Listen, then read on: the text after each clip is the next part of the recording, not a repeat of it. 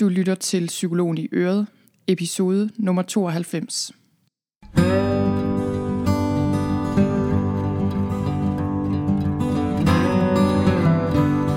Velkommen til Psykologen i Øret. Jeg er psykologen Birgitte Sølstein, og Øret, det er dit.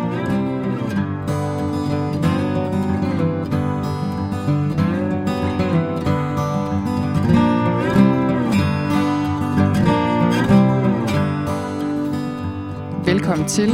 I dag skal det handle om symptomer på traumer og hvordan vi påvirkes både psykologisk og fysisk og socialt af traumer. Og denne her episode, det er anden del af en serie på tre. Den første del, den kan du finde inde på min blog under sølstein punktum d k skråstreg p t s d. Og her taler jeg om traumer bredt set. Jeg taler om årsager til traumer, forskellige undertyper af traumer, blandt andet udviklingstraumer, nedarvede traumer, arbejdsrelaterede traumer. Øhm, og i det hele taget er det sådan en introduktion til hele det her emne. Og i dag skal det altså handle om symptomer på traumer, og næste del, den handler om behandling af traumer og hjælp til selvhjælp, og også det, vi kalder posttraumatisk vækst, altså når traumer fører til positiv udvikling. Og jeg vil sige til dig derude, hvis du sidder og tænker lige nu, øh, det her emne traumer tror jeg ikke er noget, der er relevant for mig. Jeg har hverken været i krig eller har været ude for noget voldsomt. Så lyt lige med alligevel, fordi det her emne er faktisk noget, der er relevant for os alle sammen. Traumer er ikke kun, når vi har været ude for noget voldsomt, altså sådan en voldsom enkeltstående hændelse. Traumer kan opstå på mange måder, og uanset hvad, så, øh, så tænker jeg, at det her det er et rigtig interessant emne og et meget alment menneskeligt emne, som mange kan have noget ud af og vide noget om. Her i dag, der kommer jeg ind på øh, forskellen på en akut reaktion versus sådan mere kroniske følger. Efter et traume, så kommer jeg ind på, hvorfor nogle mennesker får P T S D og andre ikke får men efter traumer. Og så siger jeg noget om forskellige typer af symptomer på traumer, blandt andet øh, genoplevelsesfænomener, undgåelsesadfærd, tilpasningsadfærd og andre typer af symptomer. Og så siger jeg også noget om de særlige konsekvenser, som traumer nogle gange har. Tab af relationer, tab af identitet og formål. Så øh, hvis jeg lige skal starte med at sige noget sådan lidt overordnet om det her med symptomer på traumer, så er det jo sådan, at når vi får symptomer på traumer, eller efter traumer, så er det fordi vi har været udsat for en overbelastning på den ene eller den anden måde, for noget overvældende, som har været svært at, øh, at integrere. Og det reagerer vi jo vidt forskelligt på, fordi mennesker er vidt forskellige.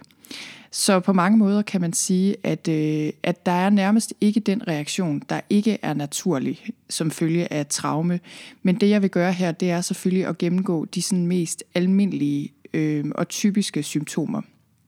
Så det er helt almindeligt at reagere på den ene eller den anden måde, hvis man har oplevet et traume eller har været belastet igennem længere tid. Øhm, man er hverken syg eller har nødvendigvis P T S D, bare fordi man reagerer på et traume.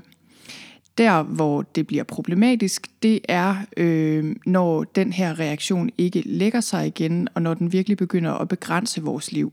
Som sagt, de fleste reagerer på en eller anden måde umiddelbart efter et traume eller et chok. Det er meget normalt, og den reaktion, den kan for eksempel være, at man er meget urolig, har masser af angst, øh, føler sig totalt hektisk, kan ikke sidde stille osv.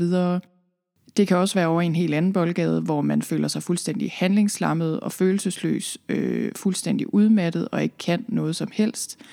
Og uanset hvad, så er det sådan, at for de fleste vil det her aftage efter et stykke tid helt naturligt. Der er først tale om P T S D eller problematiske følger efter et traume, når den her reaktion enten er langvarig, altså at den akutte reaktion ikke bare sådan lige går over af sig selv, eller når reaktionen måske kommer forsinket efter flere år og heller ikke bare sådan lige forsvinder. Tidligere der mente man, at symptomer som følge af traume altid kom lige efter traumet øh, eller kort tid efter traumet. Men efterhånden så ved man, at P T S D også kan udløses senere og nogle gange flere år efter et traume. Så man kan sige, hvornår der er tale om sådan en akut reaktion, og hvornår øh, vi er mere over i en mere kronisk og problematisk lidelse, det er jo sådan en glidende overgang, og man kan ikke sætte et bestemt antal dage eller uger på. Det man kan sige, det er, at hvis symptomerne varer ved, nogle af de symptomer, jeg nævner lige om lidt, hvis de varer ved, og hvis de griber ind i din hverdag på en måde, der ødelægger din livskvalitet og skaber problemer, så er der behov for, at du enten selv gør noget ved det, øh, eller måske får hjælp til det. Og så snakker vi om øh, følger af traumer, som er problematiske. Sådan helt overordnet set, som jeg ser på traumer, og som mange ser på traumer, så forholder det sig sådan, at når vi oplever noget, enten noget voldsomt, en enkeltstående hændelse eller belastning, øh, mindre traumer over tid, når vi oplever noget, der er så voldsomt og så belastende og så svært på en eller anden måde, at vi ikke bare sådan kan integrere det i vores normale psykologi, så kan de sætte sig som traumer, de her oplevelser. Og hvad mener jeg, når jeg siger, at de her oplevelser ikke kan blive integreret? Med det mener jeg egentlig, at øh, det vi oplever er jo noget, vi tager ind, det reagerer vi på følelsesmæssigt, det øh, forplanter sig i kroppen, i sindet, og øh, når vi er i vores naturlige flow, så er der sådan et eller andet naturligt øh, intake, altså vi tager oplevelser ind, og så er der også et, en form for output eller offload igen. Så man kan sige, det man kan se for sig, det er, at energien ligesom strømmer igennem os mere eller mindre uhindret. Når en oplevelse er for voldsom og for overvældende rent følelsesmæssigt, så kan man se det for sig, at den her energi simpelthen bliver for voldsom, og den bliver blokeret, og det kan i hvert fald tage tid at integrere den her oplevelse fuldt ud, simpelthen fordi den er så voldsom. Eller måske fordi den har været langvarig, og der har været så mange belastninger. Der er mange ting, der gør sig gældende. Øh, der kan være mange grunde til, at vi ikke bare sådan lige umiddelbart kan integrere en oplevelse og komme videre. Men en af de ting, der kan gøre det svært at få bearbejdet traumer, det er, at vi kan mangle ord for det, der er sket. Og hvis du selv har traumer med dig, så kan du måske ikke genkende til det her, at, øh, at det her traume har sat sig fast i dit system, har sat sig fast i din krop, men du har rigtig svært ved at sætte ord på, hvad der er sket, og måske også på, hvordan du har det. Så jeg kommer ind på i næste del af den her guide, der kommer jeg meget mere ind på, hvad der skal til, for at vi kan begynde at løsne op for nogle af de her følger af traumer. Men det, at vi udtrykker os på en eller anden måde, det kan være en meget vigtig vej til heling. Og øh, ord er vigtige, men en lige så vigtig proces er den fysiske integration. Altså integration af spændinger, integration af følelser, integration af energi, der sidder fast i kroppen. Så det var bare for at give sådan lidt, lidt overordnet billede af, hvordan man kan forstå traumer, og hvorfor det er, de kan sætte sig fast og skabe de her problemer i systemet. Og inden jeg går videre til selve symptomerne, så vil jeg lige sige lidt om det her med, hvorfor nogen får symptomer på P T S D, og andre ikke får symptomer. Så det er jo langt fra alle, der er udsat for traumer, der udvikler P T S D på sigt. Man regner med, at det er omkring fem til otte procent af mænd og ti til tyve procent af kvinder, altså af mænd og kvinder, der har været udsat for et traume, der udvikler P T S D og får problemer på sigt.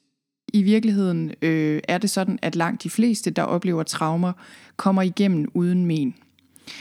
Og øh, hvordan kan det så være, at nogen alligevel får følger af traumer? Det øh, er svært at sige noget helt enkelt om, men som hovedregel kan man jo sige, at jo voldsommere et traume er, eller jo længerevarende traumet har været, det større sandsynlighed er der selvfølgelig for følger, men det har også rigtig meget at gøre med din historie, hvordan er du skruet sammen rent følelsesmæssigt, hvad har du med dig, øh, hvad har du lært omkring at håndtere svære følelser. Det betyder enormt meget, hvilke ressourcer du har tilgængelige, dit sociale netværk, øh, hvad du har at trække på, både i forhold til, hvordan du håndterer øh, de følger, du måske har af traumet, og også hvem du har til at hjælpe dig. Så det er jo klart nok, at øh, der er visse måder at håndtere traumer på, der ikke er specielt hensigtsmæssige, og som øger sandsynligheden for, at du får problemer på sigt. Lad os sige, der er sket et eller andet, du har været ude for et overfald. Hvis du øh, trækker dig fra dine nærmeste, hvis du ligesom afskærer dig selv fra al social kontakt, og i stedet øh, giver dig til at dulme den her uro, som du har med alkohol, så er det klart, så er der rimelig stor sandsynlighed for, at du ryger ind i en negativ spiral og får det rigtig dårligt. Hvis du derimod igen har været udsat for et overfald, men sørger for at række ud, tale med andre om, hvordan du har det, måske tale med andre, der har oplevet det samme. Hvis du bruger andet noget mere konstruktivt til at afhjælpe den her uro og det her ubehag, og måske den angst, du oplever, det kan være yoga eller meditation eller andre ting, så vil du sandsynligvis få en mere konstruktiv proces og hurtigere få det bedre. Så det er vigtigt at sætte en streg under det her, fordi det er ikke nødvendigvis, hvad du har oplevet. Det er heller ikke nødvendigvis de symptomer, du har, der er det afgørende. Det, der er det afgørende i forhold til, hvordan du kommer videre på sigt, det er, hvordan du formår at håndtere de her symptomer på sigt. Og det er jo ikke noget, man skal gøre alene, og det kommer jeg også til at sige meget mere om i sidste del af den her guide, der handler om hjælp til selvhjælp og behandling. Men det, jeg vil sige her, det er, at en væsentlig del af heling af traumer foregår altså i fællesskab med andre mennesker. Det kommer jeg meget mere tilbage til. Men det er klart, at hvis man trækker sig socialt, så kan man ligesom komme til at save den gren over, man selv sidder på, og som man skal bruge til at få det bedre. Og lad os så springe videre til de her typer af symptomer, som er almindelige ved P T S D, og som er almindelige følger af traumer sådan helt generelt. Den første kategori, jeg har her, er genoplevelse og ubehag. Så hvis man har været ude for noget voldsomt, det er jo typisk øh, de her lidt mere voldsomme oplevelser, som kan sætte sig som genoplevelsesfænomener. Øhm, hvis man har været ude for noget voldsomt, så kan man genopleve det, man har oplevet, enten i vågen tilstand som flashbacks, eller i søvne som mareridt. Og flashbacks kan være visuelle, altså noget, du ser for dig, ligesom minder, der kommer tilbage øh, på den måde, som du kan se for dig. Men det kan også være dufte, eller lyde, eller fysiske fornemmelser. Og øh, grunden til, at vi kan få de her flashbacks, og minderne kommer tilbage på den her meget levende måde, det har noget at gøre med den måde, minder lagres på i hjernen, når vi oplever et traume. Fordi der er ligesom mange flere øh, detaljer, der bliver indprintet i hjernen. Og derfor kan de her minder komme tilbage på sådan en meget stærk og meget levende måde, og på en måde, vi føler, vi ikke rigtig helt selv har kontrol over. Og man kan sige, man kan have den her oplevelse af, at de her flashbacks, de her minder om det, der er sket, de, de er så stærke, at de nærmest overdøver den virkelighed, der findes her og nu. Og øh, mareridt er jo typisk det, vi har om natten. Nogle gange kan man have mareridt, der er en mere eller mindre nøjagtig gentagelse af det, der er sket. Eller det kan også bare være mareridt, der relaterer sig til det, der er sket på en eller anden måde. Nogle har daglige flashbacks hele tiden, andre har måske mere sjældne flashbacks. Og tit er der et eller andet, der fremkalder de her flashbacks. Det kan være lugte eller lyde eller ord eller et eller andet andet, der minder om traumet. Så er der undgåelsesadfærd eller tilpasningsadfærd. Det, der meget ofte sker, når vi har været udsat for et traume, det er, at vi får undgåelsesadfærd. Det vil sige, at man undgår alt, der minder om traumet, og alt, der ligesom kan fremkalde de her ubehagelige symptomer, ubehagelige følelser. Så det kan betyde, at du undgår visse sociale situationer. Det kan være, øh, du undgår dit arbejde eller har svært ved at tage på arbejde. Det kan være, at du undgår større forsamlinger, særlige steder. Altså det kan i princippet være hvad som helst, du undgår. Og det, der er vigtigt at forstå her, det er, at det er jo angst og ubehag, du forsøger at undgå, og ikke selve situationen. Men fordi din erfaring er, at øh, de her forskellige steder og forskellige situationer er noget, der kan vække angst og ubehag, så får du lyst til at undgå dem, naturligt nok, fordi det er meget ubehageligt. Og hensigten med den her undgåelsesadfærd er jo meget god, fordi man vil bare gerne prøve at mindske det her ubehag. Men desværre er det ikke en særlig god løsning, øhm, fordi den her undgåelsesadfærd, den har det altså med at blive værre. Den har det ligesom med at sprede sig som ringe i vandet. Og det kan virkelig ende med at begrænse dit liv rigtig meget. Og, og som jeg også lige sagde før, det kan ende med, at du afskærer dig fra ting, der er utrolig vigtige, og som faktisk skal hjælpe dig med at få det bedre. Nogle gange kan vi også få tilpasningsadfærd, og tilpasning kan ske på forskellige måder, men nogle gange især, og det her er selvfølgelig de lidt mere ekstreme tilfælde, hvis vi har været udsat for fangenskab eller har været underlagt en anden rent psykologisk eller måske en andens vold rent fysisk, så kan, vi, øh, så kan der ske en tilpasning. Og tilpasning kan se ud på forskellige måder. Det kan være noget med, at vi ikke siger fra, at vi ikke gør noget for at beskytte os selv mod den her adfærd. Men det kan også være, at vi ligefrem identificerer os med eller knytter os til den, der forvolder traumet. Og det her det er også kendt som Stockholm syndromet, som nogen måske har hørt om. Så tilpasning er en kompleks ting, og jeg kommer ikke til at gå ind i det så meget her, men man kan sige, det er jo sådan en instinktiv overlevelsesmekanisme, hvor man underkaster sig, eller ligesom øh, bliver lammet i en situation, hvor man ikke oplever at have mulighed for at gøre andet. Og for eksempel er der mange voldtægtsofre, der bebrejder sig selv, at de ikke kæmpede imod i situationen. Men det er meget, meget almindeligt, at den her øh, instinktive frysreaktion, den går i gang i kroppen og simpelthen lukker helt ned. Så det er en instinktiv øh, overlevelsesmekanisme, kan man sige, der går i gang der. Og det forklarer, at vi ikke altid kæmper imod i sådan en situation, hvor vi oplever, at vi er hjælpeløse. Et andet almindeligt følge af traumer er et øget alarmberedskab. Og øh, det her øget alarmberedskab er noget, der sidder i nervesystemet. Det gør, at man har en indre uro, måske nemt bliver forskrækket. Nogen bliver meget opfarende eller aggressive.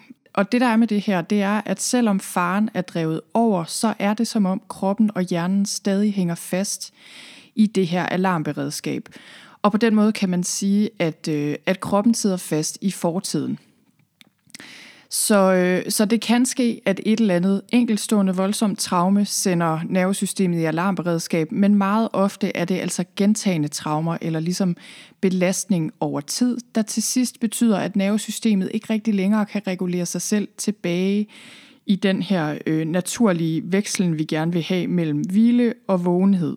Så normalt har vi en fleksibilitet i nervesystemet, der gør os i stand til at håndtere udfordringer og ligesom klare stress og pres, og endda også voldsomme ting og sager ind imellem. Øhm, så vi kan ligesom være kampberedt, og så kan vi også falde ned igen og falde tilbage i en afslappet tilstand. Så lidt forenklet kan man sige, at der enten er trykket på den grønne knap i systemet, hvor vi er trygge og afslappede, eller den røde knap, hvor vi er på vagt. Og man kan sige, langt hen ad vejen, så er det sådan, at hvis vi er ramt af P T S D eller har følger af traumer, så er det ligesom om den her røde knap, den sidder fast, også selvom der ikke er nogen fare på færre længere. Og fordi de her mekanismer, det er de her øh, neurobiologiske forsvarsmekanismer, fordi de ligger meget dybt i os, de ligger dybt i hjernen, dybt i kroppen. Det er noget, der har udviklet sig i mange millioner år efterhånden, som vores art har udviklet sig. Så er det altså ikke noget, vi bare sådan lige kan få væk. Vi kan ikke tænke det væk. Vi kan ikke få det væk med medicin på nogen enkel måde. Når vi skal arbejde med traumer øh, og angst og med nervesystemet i det hele taget, så bliver vi nødt til at respektere kroppen og respektere den biologi, vi nu engang har med os. Og øh, det kan hjælpe meget at have den her forståelse for, hvorfor vi reagerer, som vi gør, når vi har været udsat for et traume, fordi det kan gøre, at vi ikke ligesom bruger tiden og vores energi på at prøve at kæmpe imod vores biologi, eller måske øh, kritiserer os selv, eller dømmer os selv for, at vi reagerer, som vi gør.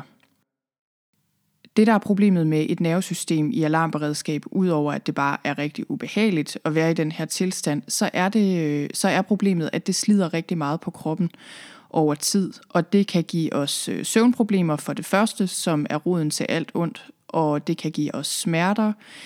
Det kan give os alle mulige fysiske lidelser, der enten opstår eller forværres. Det nedsætter vores immunforsvar. Øhm Det kan give os kognitive problemer over tid, altså problemer med hukommelse eller koncentration og overblik. Det kan give os angst eller depression. Det kan gøre os vrede og irritable. Og det kan gøre os mere sådan øh, sensible eller følsomme over for lys og lyd og andre sansestimuli. Og man kan sige, både lidelser, der ligger latent genetisk, smitsomme sygdomme, alle stressrelaterede lidelser, som er en meget, meget stor del af fysiske lidelser, der i hvert fald er stresspåvirkelige. Alle de her lidelser kan vi få, eller de kan blive værre, når vi er stressede over lang tid. En anden ting, som er meget almindeligt efter traumer, det er misbrug. Så øh, rigtig mange med følger af traumer prøver at dulme angst og ubehag på en eller anden måde, hvilket jo egentlig er forståeligt nok, fordi det er bare så ubehageligt at have det sådan. Så øh, det kan være alkohol, det kan være stoffer, men det kan også være spilafhængighed, andre former for misbrug. Det er meget almindeligt, at traumer fører til misbrug. Og problemet med det er selvfølgelig også, at, øh, at et misbrug er en meget kortsigtet løsning. Måske dulmer alkohol lige øh, i første omgang, men meget hurtigt bliver det jo også et problem i sig selv, og kan faktisk give endnu mere angst og uro.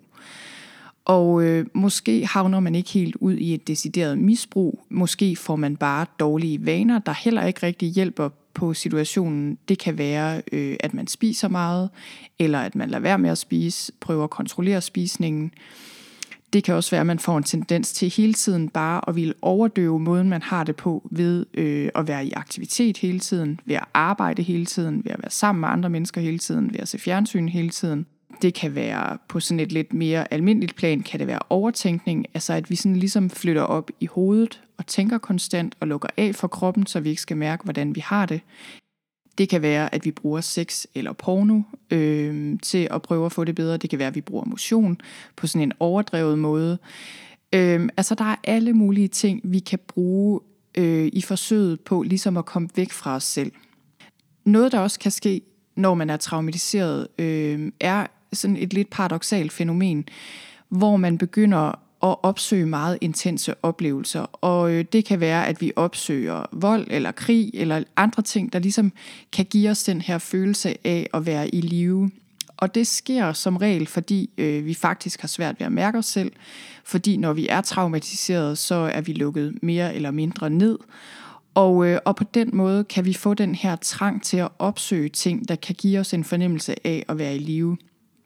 På et lidt mere almindeligt plan kan det være, at vi bare opsøger input hele tiden, altså konstante input fra tv eller sociale medier, for ligesom at fylde den her tomhed ud indeni. Så de ting, jeg lige har nævnt her, er almindelige følger af traumer, og her til sidst der vil jeg sige lidt mere om, øh, om de konsekvenser, traumer kan have. Og det første, jeg vil sige noget om, det er tab af relationer. Nære relationer og fællesskaber er bare livsvigtige for os. Vores psykologi, vores nervesystem er udviklet til at være sammen med andre mennesker, og, og det gælder både, når vi er helt små, men, men det gælder livet igennem. Og i forskningen, der kalder man det social støtte, altså det her med, hvordan sociale relationer spiller ind på vores helbred. Og man kan se, at social støtte er den mest afgørende faktor overhovedet, når det gælder forebyggelse øh, af forskellige fysiske lidelser, hjertekarsygdomme osv. Og man kan se, at for mange lidelsers vedkommende, så betyder den sociale støtte mere end for eksempel, hvor meget man vejer, øh, eller om man ryger og livsstil i det hele taget. Så, så det her, det er altså bare noget, der er enormt vigtigt. Og problemet med følger efter traumer er jo, at traumer kan, kan give os symptomer, der forhindrer os, eller i hvert fald gør det meget svært for os at bevare den her sociale støtte. Så, så man kan sige, social støtte, gode, nære relationer, fællesskaber, det er den medicin, vi har brug for, også når vi er ramt af traumer. Og nogle gange, så er det lige netop den her sociale støtte, som traumer kan smadre fuldstændig. For nogen betyder det, at ægteskabet går i opløsning, at venskaber bliver ødelagt. Det kan være arbejdsforhold, der ophører, fordi man ikke kan passe sit arbejde længere, og det kan være, at man bare generelt trækker sig socialt. Og nogle gange kan det virke som en løsning, selvfølgelig, fordi social kontakt kan blive meget svær, når man har masser af angst eller har andre følger af traumer. Og, og på den måde er det naturligt eller forståeligt, at man instinktivt trækker sig. Og det kan være, øh, at vi trækker os sådan helt i fysisk forstand, men ellers kan det også bare være, at vi trækker os rent psykologisk, så vi ikke rigtig er til stede i vores relationer på samme måde som før, selvom vi måske er der rent fysisk. Og øh, det er jo ikke, fordi der er noget i vejen med at være alene. Det er en rigtig god ting. Det er også en vigtig ting for os. Men hvis vi er for meget alene, hvis vi bliver socialt isoleret, og hvis vi øh, mest er alene, fordi vi, vi synes, det er svært at være sammen med andre mennesker, fordi øh, vi gerne vil undgå den angst, der kan komme, når vi er sammen med andre, så, øh, så er det et problem. Og når vi er socialt isoleret, så kan det virkelig blive svært at få nervesystemet på ret køl. Så vi kan ende et sted, hvor vi trækker os, og måske kan vi have den her fornemmelse af, at vi kan regulere nervesystemet øh, og angsten nogenlunde på egen hånd, og vi kan have den her fornemmelse af, at vi måske har det bedre derhjemme eller for os selv. Men problemet er bare, at vi har givet afkald på noget af det, vi virkelig skal bruge for at trives sådan rigtigt.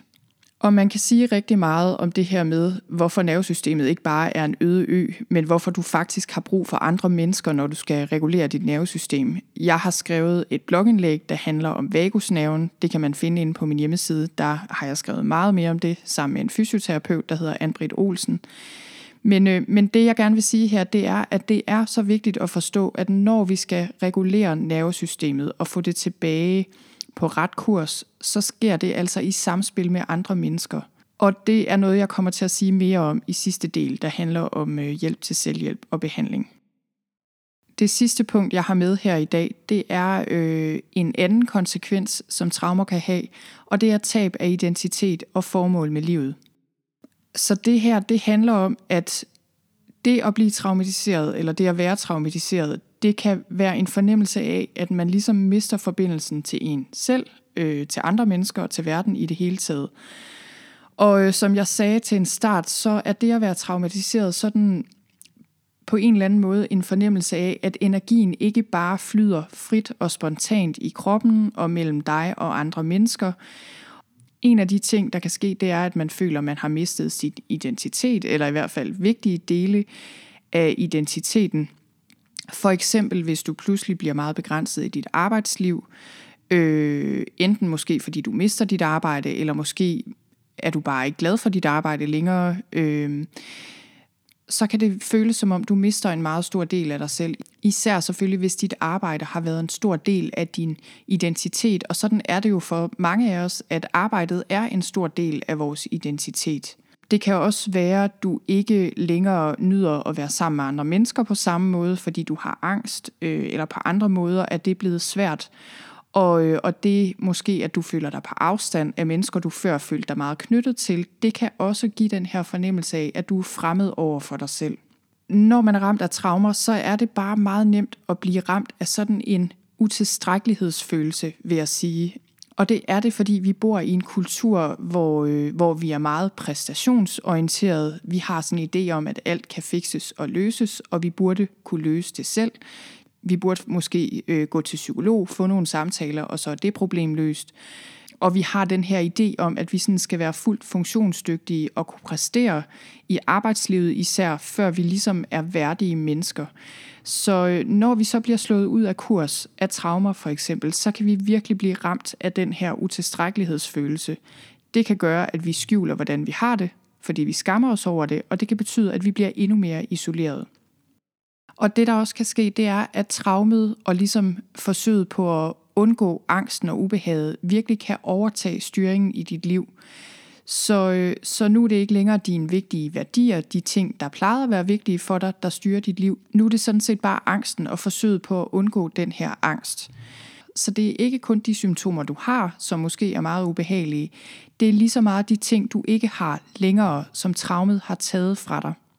Så øh, igen, i næste del kommer jeg meget mere ind på det her, men en af de vigtigste ting at gøre, når du skal i gang med ligesom at øh, komme tilbage i trivsel efter et traume, det er, at du skal finde ud af, hvilken retning dit liv skal leves, så du sørger for, at det ikke er traumet, der dikterer, hvad du skal og hvad du ikke skal i dit liv. Det er selvfølgelig nemmere sagt end gjort. Hvis det var nemt, ville folk jo bare gøre det. Men jeg kommer ind på i næste del, hvordan du kan begynde at, øh, at sætte kursen for dit liv, så traumet ikke længere bestemmer det hele.